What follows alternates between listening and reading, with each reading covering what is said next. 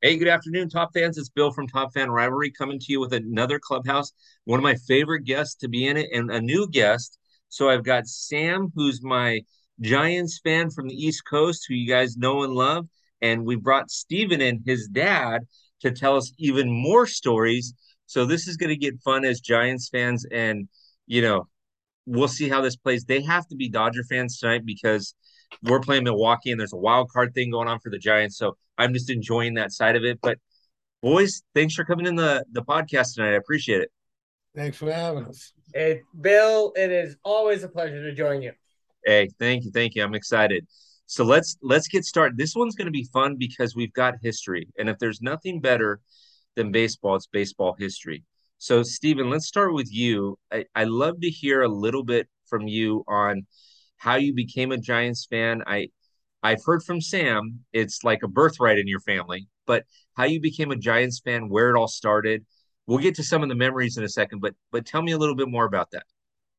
So uh, you know, my grandfather was was a big Giants fan. He was originally from from the island of Manhattan, which is where the Giants played at the Polo Grounds. And um, so my father, growing up, was a Giants fan. You know, it was it was his father was a Giant fan. He was a Giant fan, uh, even though he lived in the Bronx. And uh, my mother happens to be a Yankee fan. We don't, we don't, we we just sort of ignore her when she like gets on her rant. Um, just regularly because she doesn't know how to regulate herself. Yeah. So all I hear every time I talk to her is, "How do you like my Yankees?" I'm like, "My, you haven't watched a game all year." But um, I was born in 1954, and uh, for Giant fans, you know, 54 was a good year. Willie Mays was back from the Army. Willie Mays won Rookie of the Year. Uh, you know, the Giants won the National League. And back in the day when I when I was growing up, you know, there was the National League and the American League.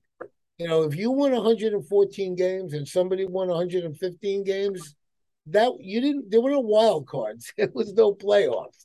You know, your season was over. So you know, the yeah. Giants won in 54 and they ended up, you know, as we know, they beat Cleveland. You know, we all know about the catch, you know, which I have hanging in my bedroom, signed by Willie. And um, my parents have a, have a picture in their living room of my father holding me in his arms. And in the background was the television and it said, Giants beat Cleveland, win World Series. Nice. And um, I thought growing up until the time I was 56 years old, I didn't know if I was ever going to see them win the World Series again. I mean, I saw them lose in 1962. I can still see the ball off of McCovey's bat with Mays on set and Bobby Richardson making the catch. You know, I I can I remember sitting in my living room, you know, my, my two sons, one was born in 87, Sammy's older brother Jake, which was the year they won the division. And uh, that was after a long drought in the desert for Giant fans. And Sammy was born in '89. You know, the year they beat the Cubs, and they they you know, and they got to the World Series, and then there was an earthquake. You know, yeah. and, and I remember going, we finally made the World Series, and they're not even going to play a game in the stadium. I mean, they played all the games in Oakland that year. So, so uh, was 54, by the way, just just check me on my math here. Was 54 the shot heard around the world? No, that was 51. Oh, 51. Okay. 51. That was um, when they were 13 and a half games back in August. And uh, they caught the Dodgers at the at the uh, the well actually they the Dodgers actually caught them because the Giants had won the last game and the Dodgers were losing big to Philly and um, came back and won that game to force the three game playoff. And then the Giants won the, the the Giants won the first game. The Dodgers won the second game. The Dodgers were winning the third game until you know the uh, the the the series of incidents that led to Thomson coming up. Um, we I actually have the uh, the Russ Hodges call was put out on an album. It was a '78 by Chesterfield Cigarettes, and I had the album with the cover you know, with the shot heard around the world. And I have to tell you, as a Giant fan, there is nothing better in the world than listening to that call about the Giants win the pennant. It's just, I mean, I still get chills every time I see it. Listen, so, every time for Giants fans, it's that one. Every time for Dodger fans, it's Kirk Gibson's Kirk in a Gibson. year that has been so improbable type thing. When you're having a rough season, it's good to hear that. So, have you ever, Stephen, have you ever heard the story between Gil Hodges and Bobby Thomson in the parking lot? Uh, actually, I will tell you that I went to a book signing. Okay. With with with um Bobby Thomson and Ralph Branca.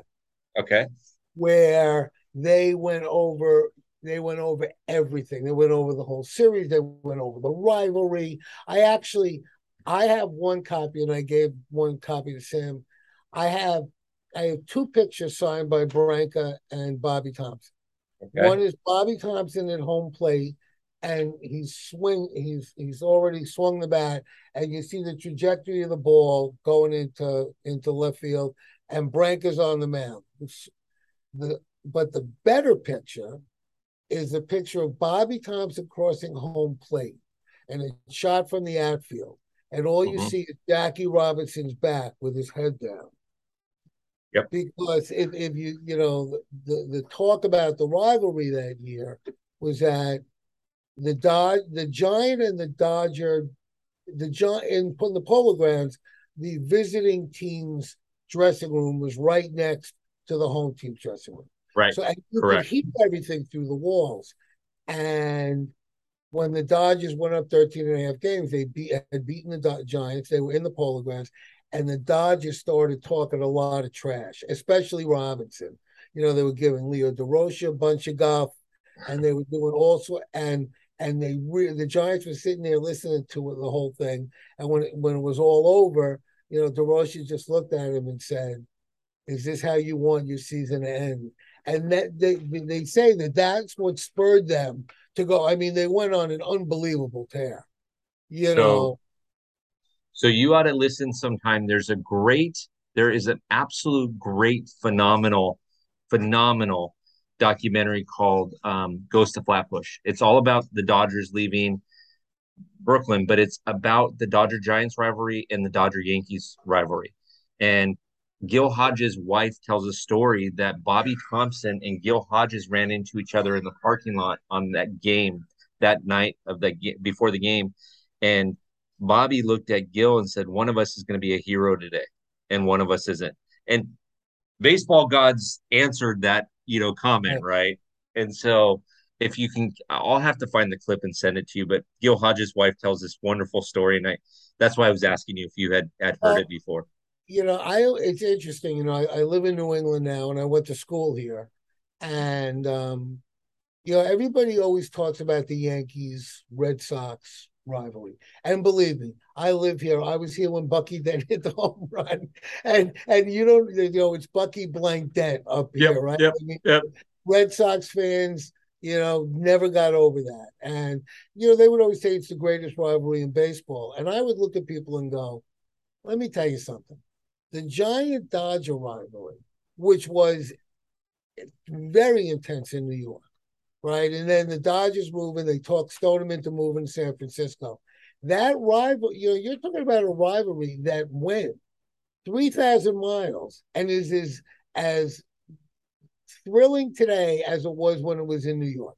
I mean, you go, you're in, in Pac Bell, which is what I call it, because I was there in the inauguration season of 2002.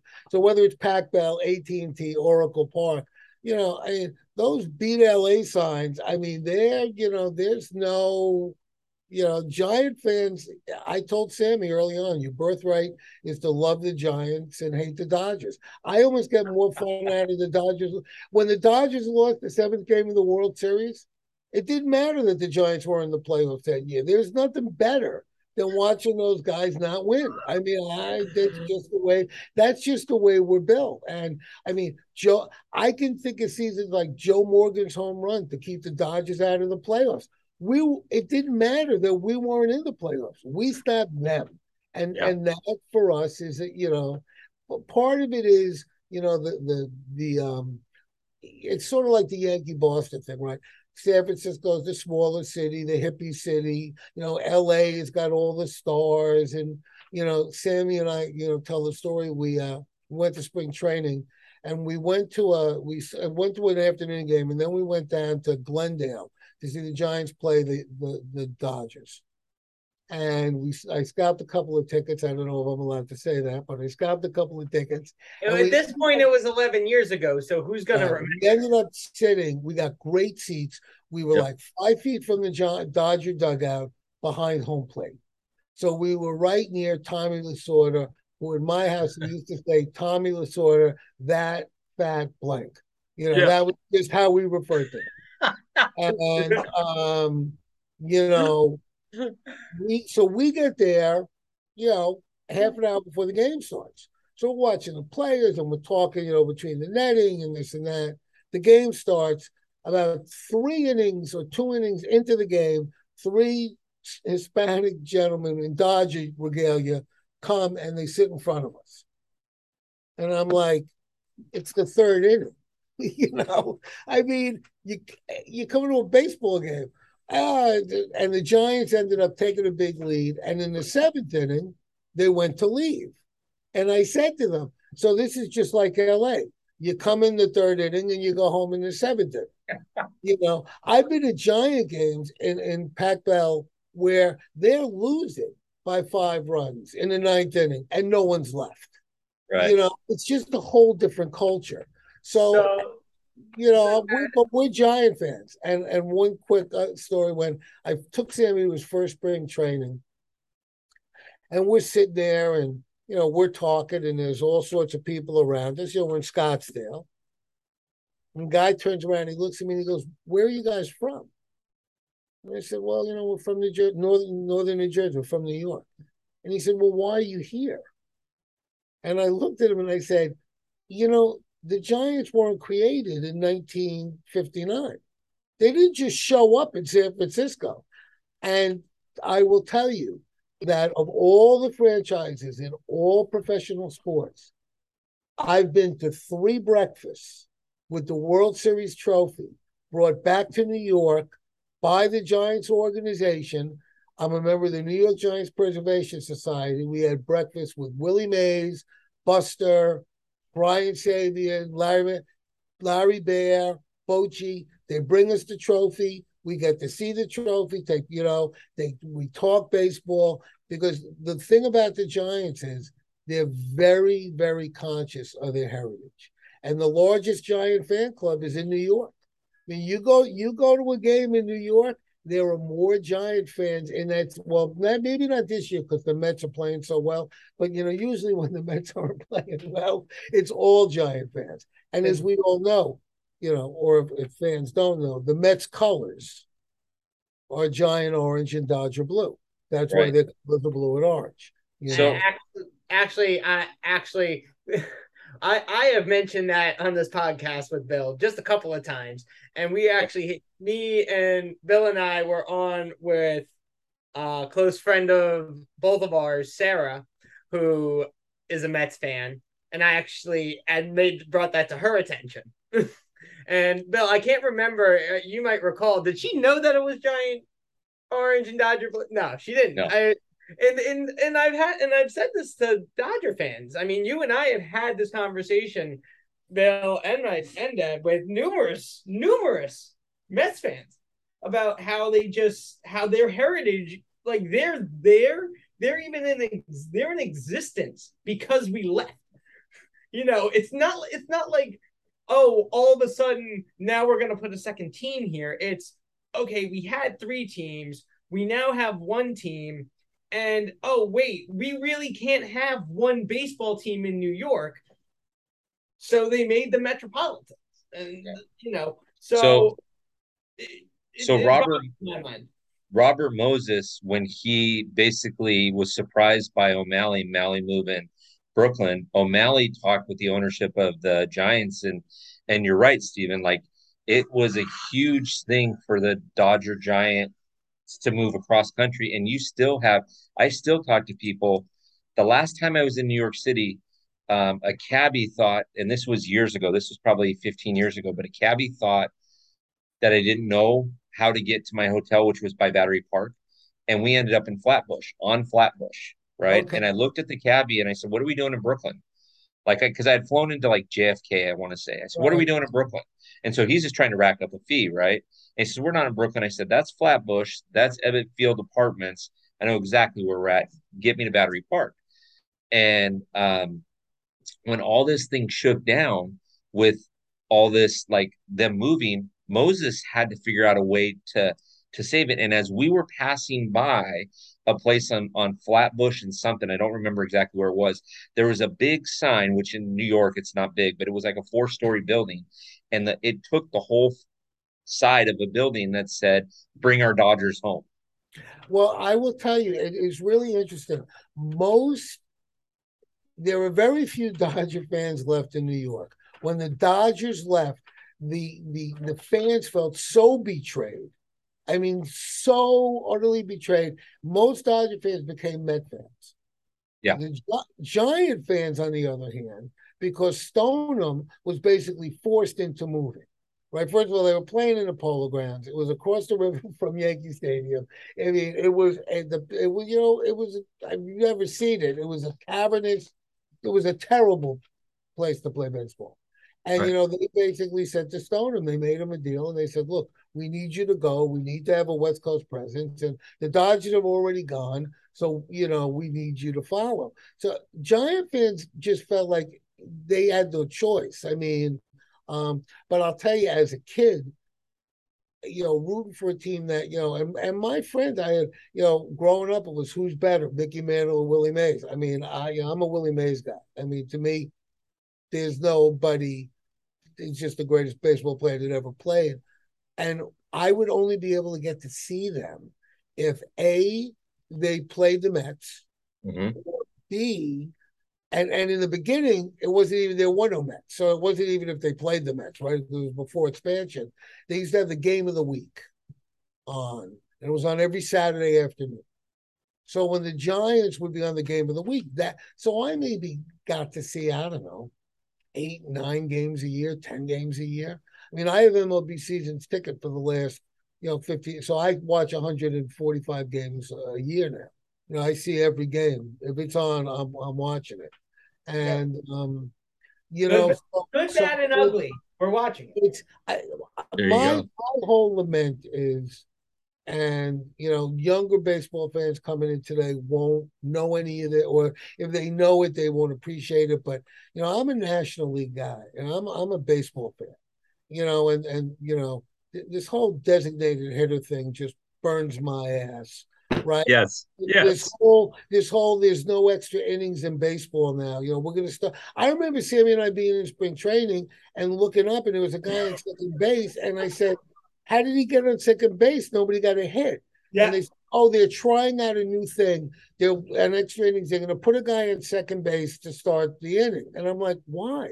Well, we looked at each other. Want, they don't want extra. And I'm like, this is ba- what are you talking about? We, you we, can't just change. Why don't we just make it then one strike and one ball? And you know, it, I mean, it, I I just don't get yeah, it. So well, that, we, that we literally really, looked at each other and we were like, this isn't baseball. And, the, thing, and the thing that boggles my mind is that, all right, so now there's no outs. You got a guy in second base. Yep. Nobody bunts. Yeah. Yes. Nobody bunts. I mean, yes. the manager, the first thing I do is say is put up a, a righty, bunt down the first base line, get the guy to third. Now you got one out man on third, a hit, an infield, a, a ball to the right side, a, a fly ball, a pass ball, you score a run. I'm like, nobody, but I'm like, this is, I don't get it. I, and that's because they don't know how to bunt. Because they, so, they, well, funny statistic, quick statistic: the Giants actually have more uh, single bunts this year than any other team. The well, Giants have 25 infield singles off of bunts this year which is yeah. more than any other team in baseball. But that is something abnormal because we don't bunt anymore. We're we're always shooting for the long ball. The thing that that drives me nuts, Stephen, not only that. So two things that drive me nuts. One, the guy shows up on second base without doing anything. The relief pitcher gets the loss.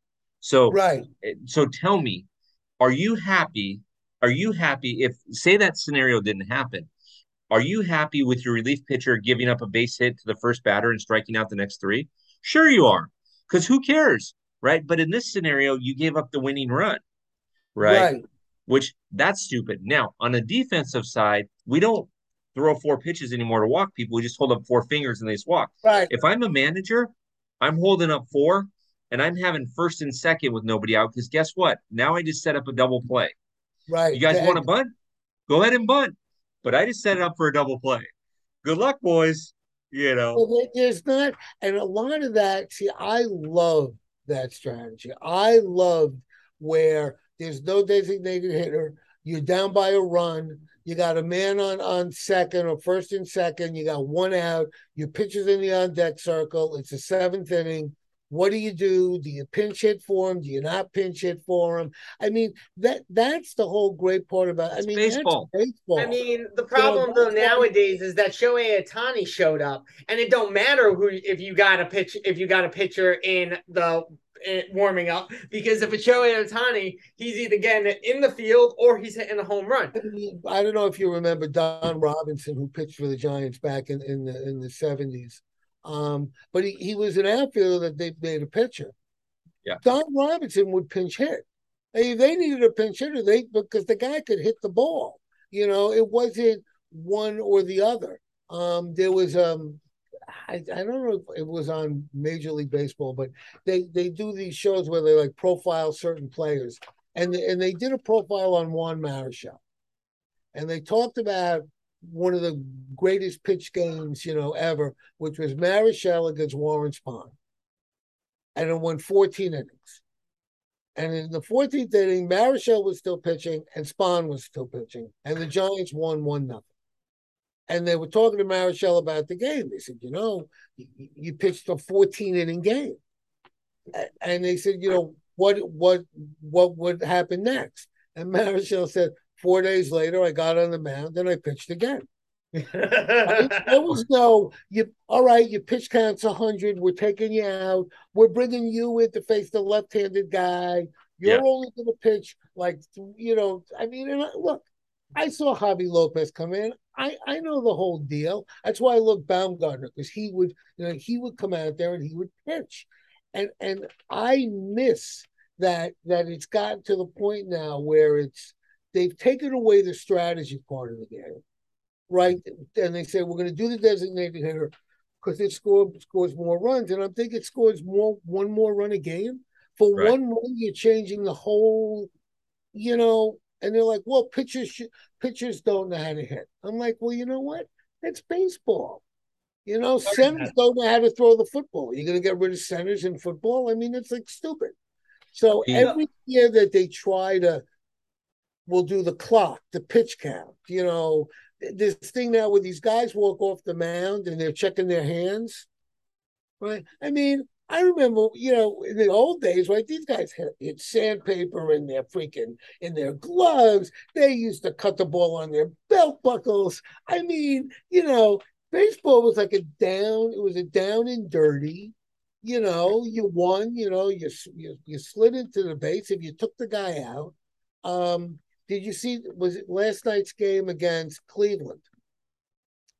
So Cleveland law ended up it was in like the third inning, man on second or man on third, guy to ball the outfield. The guy on third comes home. The Cleveland catcher catches the ball, tags him out. Now he wasn't like standing in front of the plate blocking it, but he was definitely like there was no like, hey, come on and slide into home plate kind of thing. And he got the guy was called out. They reviewed it. They said the, the catcher did not have a clear lane. They called the guy safe. The next guy up hit a hit a two run homer. So instead of the inning being over, it's now three nothing. Cleveland ended up losing the game three to two. And I got to tell you, after the game, the players were pissed. and should have been. Players, players were having none of it. You know, they, they like the umpire stole the game. And, you know, and I remember Buster getting hit. You know, it, there's a way to, to to, to do it and not to do it. But but I I think a lot of the times now the umpires take control of a game that they really have no right taking control of. I Let agree with. Like, Cut. couple of nights ago, real quick before I like turn you to Sammy. The a couple of nights ago, you saw um, Anthony Rizzo get hit on a curveball that started behind him, and Right. he and he moved to get out of the way, and it curved into his leg, and the umpire kept him at home. And I'm like, no, no, no. He's a left-handed batter facing a left-handed curveball. He can't see it. It was behind. What's he supposed to do? Go in the third base dugout? Like Right. run? Like what? You didn't give him a shot. And so when Yeah. he kept him at home, I'm like, uh, and so when he's sitting there slamming his helmet on the thing, I'm like, take it all out. Go ahead, Anthony. You deserve it. Go for and it. it's and it's and it's in those situations it's even worse. And I agree. Bill and I have had these conversations offline about umpires. I they, are they are consistently and have consistently been getting worse. And we could go into this conversation for hours. But Dad, I had a question for you, and I want I really wanted to hear, you know, I really wanted to hear this story. So. I know you've seen a lot of Giants games, but I'm sure you've also seen a lot of non-Giants games. Watch them, been to them. I want to know of all the non-Giants games you've watched, what's the one that you can distinctly remember? Okay, so when I was probably about 13, and I was going to summer camp, and we, as a camp trip, went to see the the Mets play the Cubs, and Tom Seaver was pitching, and Tom Seaver had a perfect game going to the ninth inning, and he got one out. Now, I'm 68 years old. So this is 55 years ago, right? And Jimmy Qualls got up. Now there aren't a lot of people that know who Jimmy Qualls is, but this is a name. And Jimmy Qualls got up and hit a Texas leaguer, a blue, right in front of Cleon Jones. And Cleon Jones ran in, he and he couldn't get to the ball. And Tom Seaver ended up pitching a one hitter. And, and I can I can I can still see the ball like Jones running in, realizing he's not going to catch it, one out in the ninth inning, perfect game, shattered. Now, fast forward, and Sammy's seven years old. And we go on a, we take the Cub Scouts to Yankee Stadium and see the Yankees play the Twins. And David Wells is pitching.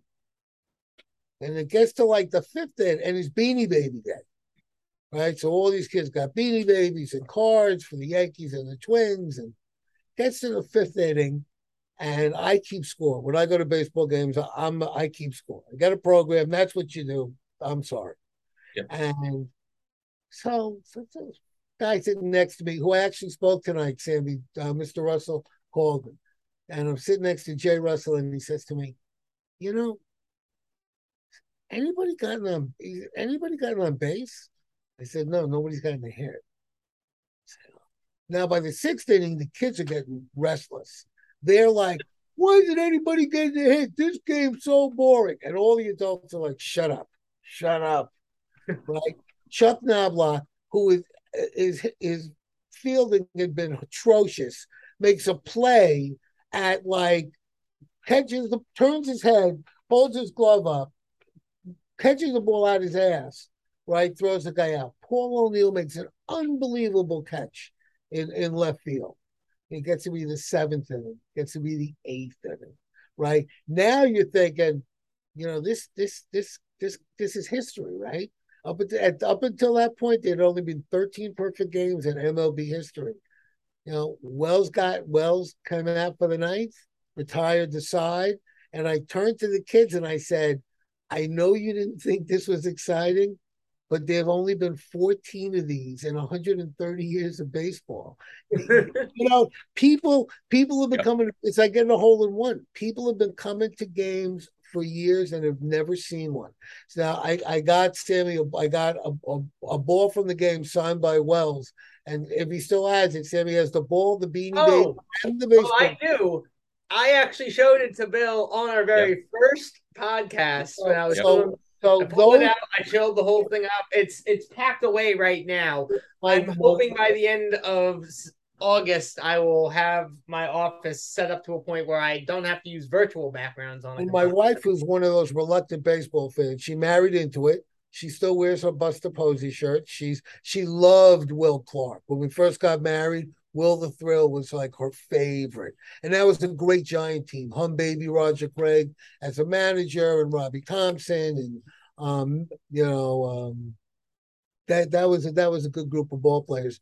But she for the amount of games she's been to, she's seen the perfect game and she saw uh, the Giants one hit the Mets. And yeah. I oh, no he no hit the Mets. No it was a no.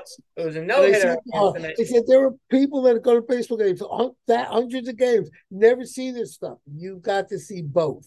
Yes. Okay, so we've got about four minutes left. So I'm going to ask this question of you first, Sam, and then I'm going to ask it of Steven. And I'm going to keep you guys to two minutes each. Okay. And, Bill, real quick, I never thought you would find someone that could talk about more baseball. Oh, I, I could do this all night.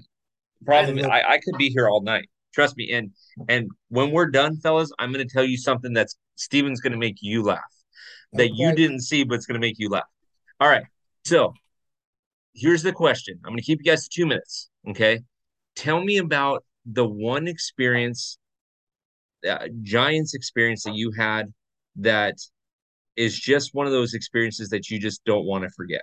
Okay. You got two minutes. Sam, go. So for me, so for me, the one experience I'll never forget, and again, I'm still young in my experience, you know, growth to have all of these experiences. So, Dad, if this is yours, I'm sorry, but I'm taking it. Um, the one experience for me that I'm always going to cherish that I've had with my father with the Giants and going to games was the wild card game we went to against the Mets. There you go. Um, Bumgarner and Syndergaard were pitching lights out. It it was a shame. It was zero zero going into like it was zero zero the entire game.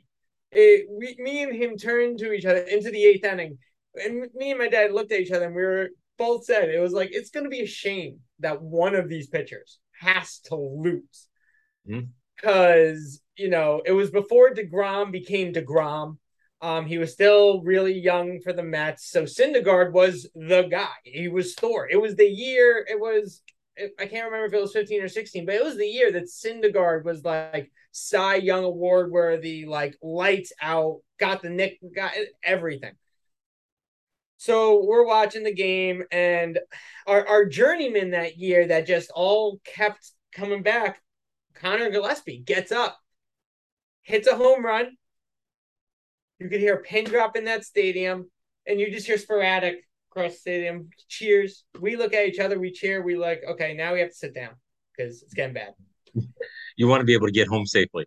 Yes, but the real the funniest part about that was was that they had a D they had a pinch hitter up in on in the warm up circle.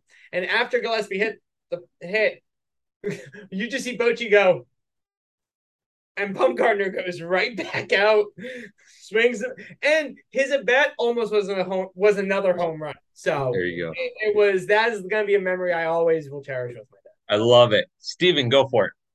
Well, that would have been. I mean that that that was a one. You know, being the only two Giant fans in the entire section in the outfield was kind of intimidating. I'll tell you that when when the Giant and I wasn't at the game, but in 2010 when the Giants won the World Series, I um I didn't know what to do. Like when they when they got the final out, I didn't know what to do. I didn't know whether to cry. I didn't know whether to yell. I I was I think I was so dumbfounded by the whole experience. And I right. was 56 years. I had waited my entire life for this, and, and I, I I was like, up until like the last pitch, I was sure, you know, because they were the most unlikely group to win right. a World Series. I mean, they had Aubrey Huff, they had people in thongs, they had Lincecum. They were just, I mean, they were Cody Ross came up big, Renteria. I mean, they was just they were amazing. Um, and as good as that was, because I didn't know what to do, two years later, right? They play the Tigers, and the Tigers had beaten the Yankees. And all my friends in New York are Yankee fans are like, well, you don't stand a chance. Mhm. Man, Tigers are going to kick your ass. I mean, you guys aren't Mhm. that good, you know. And uh, the first game, Pablo hits three home runs off Verlander. You know, we go on to sweep the Tigers. So not only did I get to enjoy every minute because now it was just it was a four game sweep. There was no pressure. It wasn't like 14 where it went to the seventh game. And I really, really, really got to enjoy that series. And um, I also love to tell all the Yankee fans, like, you thought these guys were really good. We beat them in four games. You know? Yeah, of course. Of course you're gonna do that. One, one quick, one quick aside. Um, my dad, who was a huge Giant fan, obviously, and we talked every night, and passed away in May of 2010. And when the Giants got hot in August, I remember saying to my mother, God, he would have loved these guys. They are just like so out of control. And you know, they, they beat Atlanta, and then they beat Mm. Philadelphia, and then they beat Texas. And I Yeah. and I got a placard. It said Giants World Champions. And I wrote on it, Pop, you would have loved these guys. And I Ah. went to and I went to the cemetery and I have a picture of his gravestone and the sign. And every year they won, I go back to the cemetery and I put the same thing up because I know up there. he's There you thinking, go. He's pushing for it. That's He right. is. Well, fellas, I so appreciate you guys having. I could do this for hours, but um, we're gonna stop it here. And what we're gonna do is we're gonna bring you guys back on because there's some specifics that I'd like to hear about the Giants at some point. So let's do this again. Could we agree that that we maybe we get this these three of us together again? Hundred percent. Hundred Bill, percent. we we've got some things in the hopper, so you know I'm gonna be here for a while. There you go. Well, top fan rivalry followers, this has been, as a Dodger fan, this has been a treat to listen to these Giants stories because they're real stories and they're real um, effects on people. And so I appreciate you, Stephen, being on. Sam, I appreciate you being on. This has been phenomenal. And I can't wait to hear what you guys think about it. So, fellas, we'll have you on again soon. Great. Thanks for having us. You Thanks, bet. Bill. You bet.